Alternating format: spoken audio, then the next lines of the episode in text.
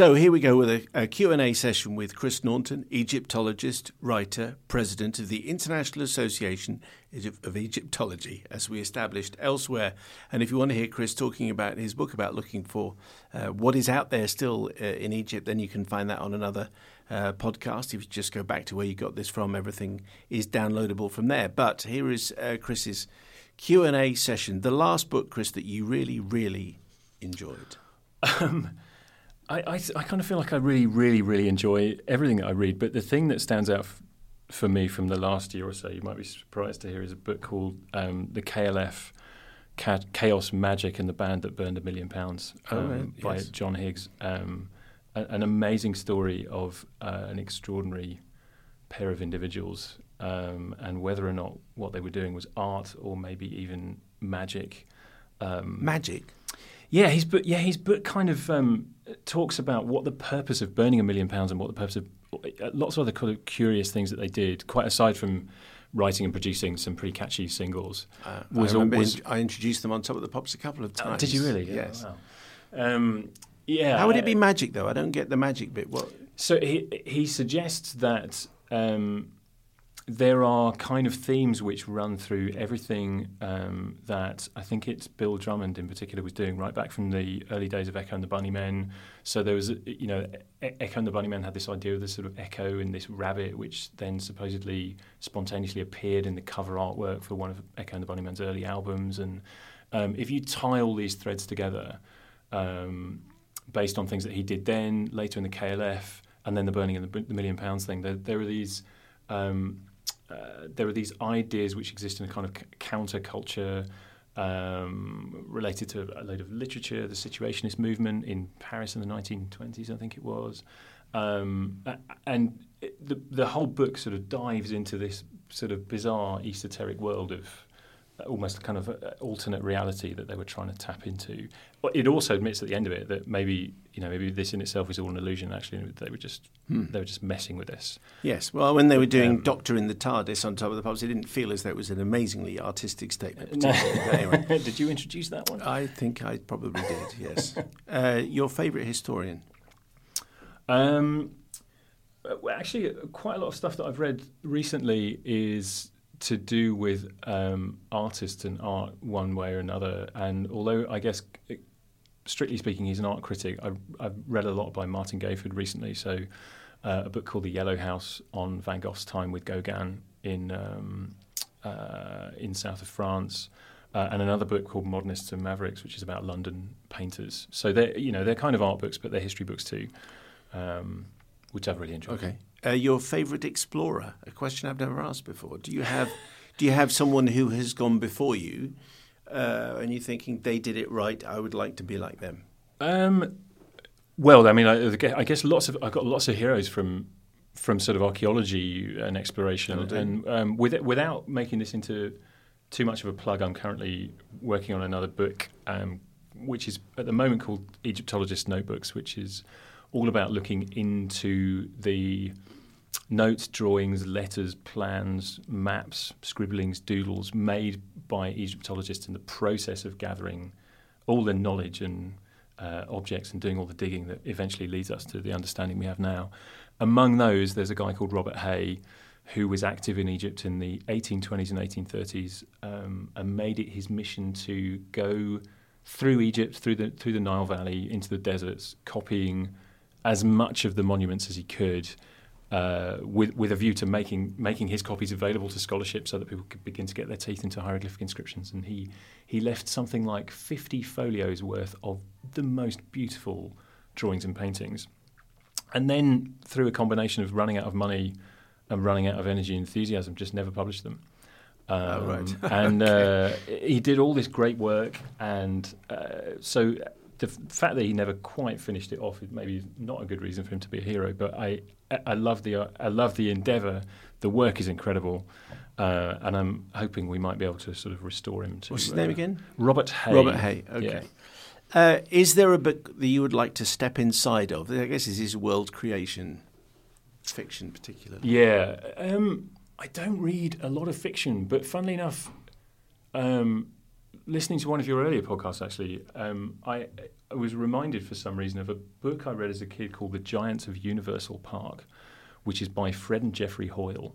Um, uh, and I, I, remember all of that because it was the kind of book that I read when I was about eight years old, over and over and over and over again. And it's a kind of science fiction book about uh, I guess a kind of Doctor Who style sort of elderly scientist who does. Fred Holland an astronomer? Yes, exactly. Yeah, I think I think Fred was an astronomer. His it, Geoffrey was maybe his son.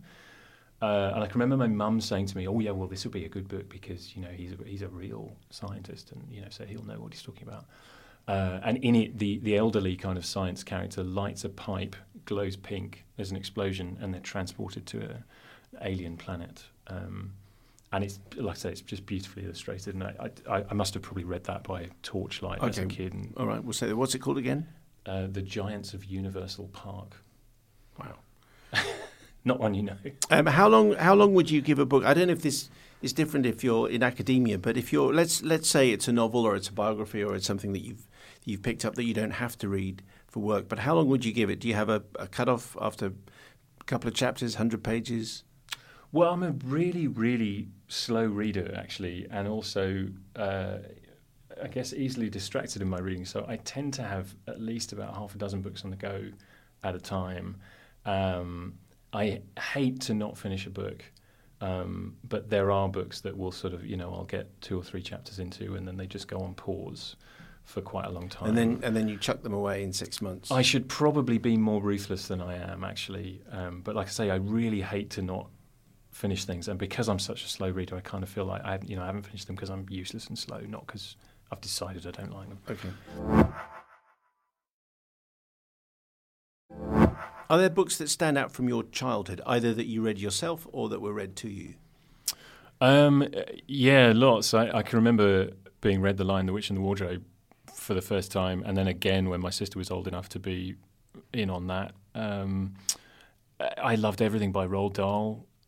Um, I, I, would have been about six, I think, when the BFG came out. And uh, there is a story, I don't remember this, but there is a story in my family of me, you know, announcing myself in the living room and reading a part of it aloud to the assembled uh, people. So, uh, so I guess those in particular, the, the BFG, my, my copy of that from childhood is knackered and it's got stuff all When you say you announced yourself, do you mean you kind of walked in and demanded everybody stop what I, they were doing. yes, I think so. Like I say, I don't remember it, but I think the idea is that I, I was sort of proud of the fact that I could read, you know, at all. I'm sort of five or six or something at this point, and that I was going to show that I could do this by reading this book. Precocious child. Okay. Yeah, maybe. Um, best film adaptation from novel to movie. Um, maybe not the maybe not the greatest bit of cinema of all time, but High Fidelity uh, is the one that I, I, thought of. I think because um, the Nick Hornby book. Exactly. Yeah, I hate to admit this in this company, but as an Arsenal fan from uh, oh. from uh, from childhood,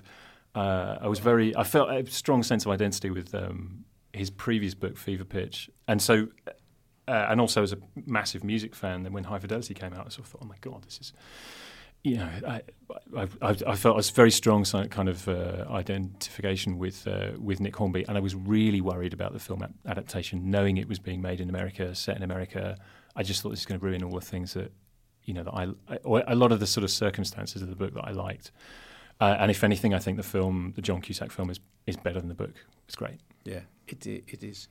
Uh, and more successful than Arsenal at the moment. But, uh, and, yes. just on the sort of film adaptations, though, presumably your heart, as an Egyptologist, your heart must sink most time a pharaoh or a, a or a pyramid or anything to do with that is is portrayed in a movie. Yeah, I think it's an affliction actually, in that um, you spend all this time familiarizing yourself with the way that things look in particular. So um, I mean, it's ama- it's amazing. But the Egyptians, um, hier- hier- you know, there's something like 40 different bird signs in, in hieroglyphs, and they can look different depending on who, you know which scribe is is involved or you know what the surface is. Um, but they all have particular characteristics that allow them to be identifiable and distinguishable. And that's obviously quite a careful sort of thing. And you know, it takes a long time to be able to recognize all these different birds. A lot, a lot of sort of banging your head on a on a desk in a dusty university um, building. Uh, and then when you see something like Raiders of the Lost Ark, which is just terrible for that, it's just really hard to it's a, watch. You've got to let go of all that knowledge you there have, and just go no, you, the Yeah, yeah, you have.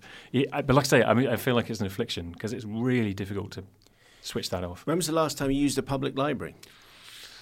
If if I'm allowed to have the British Library, then very yeah. recently. Okay. If we're talking enough. about a muni- municipal library, then long time ago.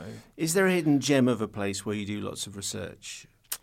Um, I mostly I, I mostly work at home, but uh, but when I uh, but thinking about this, uh, I, I mean there are sort of there have been moments, snatched moments, coffee shops and trains, probably mostly, where even if it's only for five minutes, I just hit the zone, and a few hundred words come out all in one go without needing much sort of tweaking. And so there's no one magic place really but you know, I feel like most of most of the rest of my writing just sort of happens in a mm-hmm. slow, carefully sort of constructed way. But those little magical moments are never are never when you're in the right place. That you know, I'm always having to sort of dart in somewhere, open the laptop up, and bang the keys for. A Is bit. there a book that always cheers you up? Um, on my Kindle, I have um, the collected writings of Stewart Lee. That makes me laugh um, or a, a, a, collection of his Observer columns, and A. A. Gill's autobiography. Actually, one of the I think one of the great things about um, uh, Kindle, other e-readers are available, um, is that you can highlight certain passages and very easily go to them. And I, I tend to highlight things that are funny and go back to them. So A. A. Gill and Stewart Lee. And is there an? I don't know. Are you on Twitter? I am. Yes. And is there okay? Is there an author or uh, historian or Egyptologist or archaeologist who you would recommend that we should follow?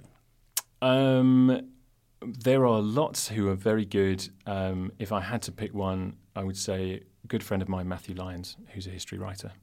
Um, uh, just writes lots of different things, and he's just very one of those people who's just very good at promoting other people's. Very generous in promoting, retweeting other people's work, and um, so I get a lot of uh, a lot of British history, a lot of kind of Tudor and later you know stuff from okay. from his account. What's his name again? Matthew Lyons. Okay, let's follow him. Uh, thank, thank you very much indeed, uh, Chris Naunton. Appreciate your time. Thank you thank very you much. very much for having me. Uh, fascinating subject, fascinating guy. Uh, in search of the lost tombs of Egypt is out now. Uh, thanks to Chris. And if you'd like to get in touch and let us know what you think of the podcast, as long as you're praising us, because we don't want to be nagged. Thanks very much. We get enough of that elsewhere. So if you uh, you can leave us a review on iTunes, that would be a fantastic thing. Uh, and if you want to get in touch and talk about the books that are exciting in your life, books of the year at yahoo.com, and you can tweet us at books of the year.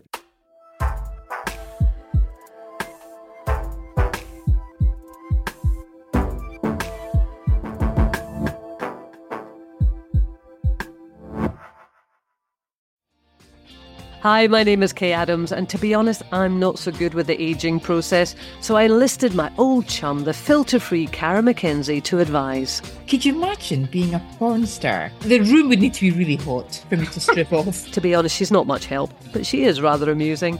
And along with some great guests, Jo Brand, Andi Oliver, Anton Du Beke, Ruth Langsford, and Craig Revel Horwood, darling, we are learning how to be 60. Listen wherever you get your podcasts.